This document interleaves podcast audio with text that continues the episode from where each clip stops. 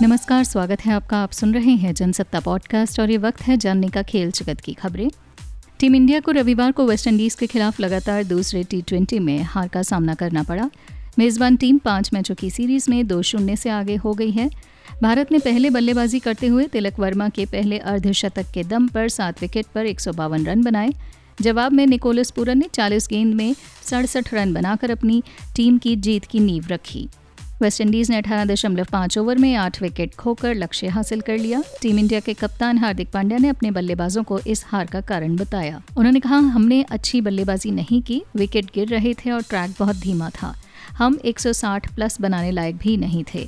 बल्लेबाजों को अधिक ज़िम्मेदारी लेने की ज़रूरत है। मौजूदा टीम कॉम्बिनेशन के साथ हमें टॉप सेवन बल्लेबाजों पर भरोसा करना होगा कि वो अच्छा प्रदर्शन करेंगे और साथ ही ये भी भरोसा दिखाना होगा कि गेंदबाज आपको मैच जिताएँगे।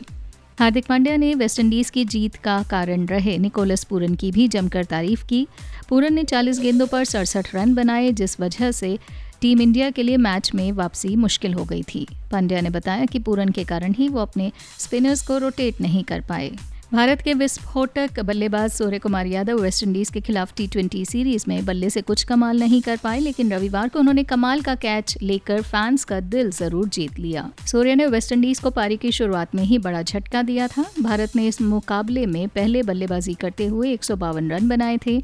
इसके जवाब में उतरी मेजबान वेस्टइंडीज की शुरुआत खराब रही। पहला ओवर करने आए हार्दिक पांड्या ने उन्हें दो झटके दिए।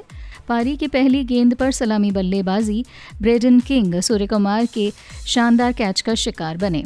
हार्दिक ने ओवर की शुरुआत फुल लेंथ गेंद के साथ की।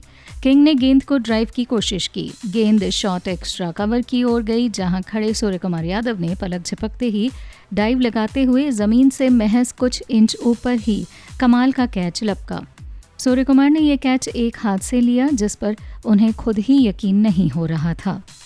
हार्दिक ने सूर्य कुमार को कैच लेने पर बधाई दी। इसी ओवर में हार्दिक पांड्या ने जॉनसन चार्ल्स को भी आउट किया, जो कि महज दो रन बना पाए थे। चार्ल्स तिलक वर्मा को कैच थमा बैठे।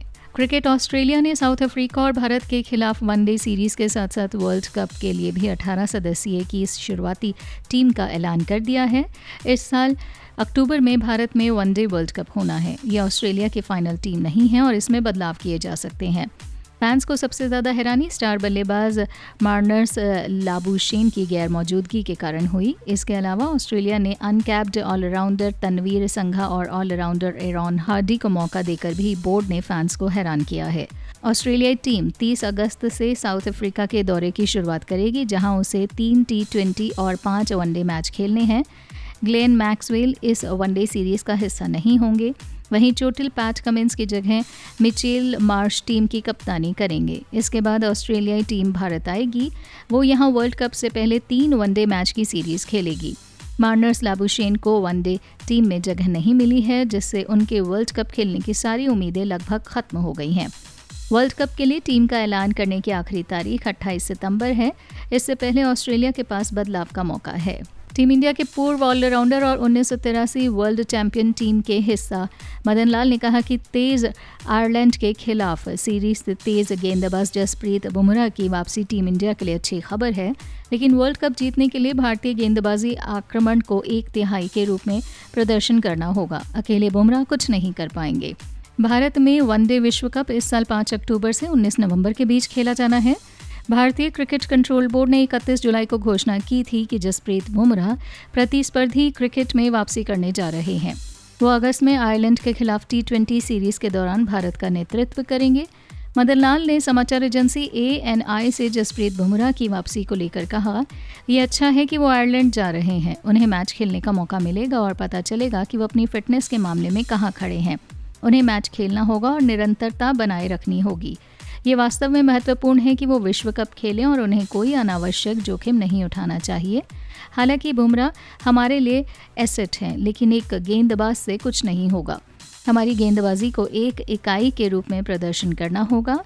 अगर वो हमारे लिए अच्छा नहीं करेंगे तो हमारे लिए मुश्किल हो जाएगी। विस्तार से खबरें पढ़ने के लिए आइए जनसत्ता डॉट कॉम पर। यह पॉडकास्ट यहीं ख़त्म होता है।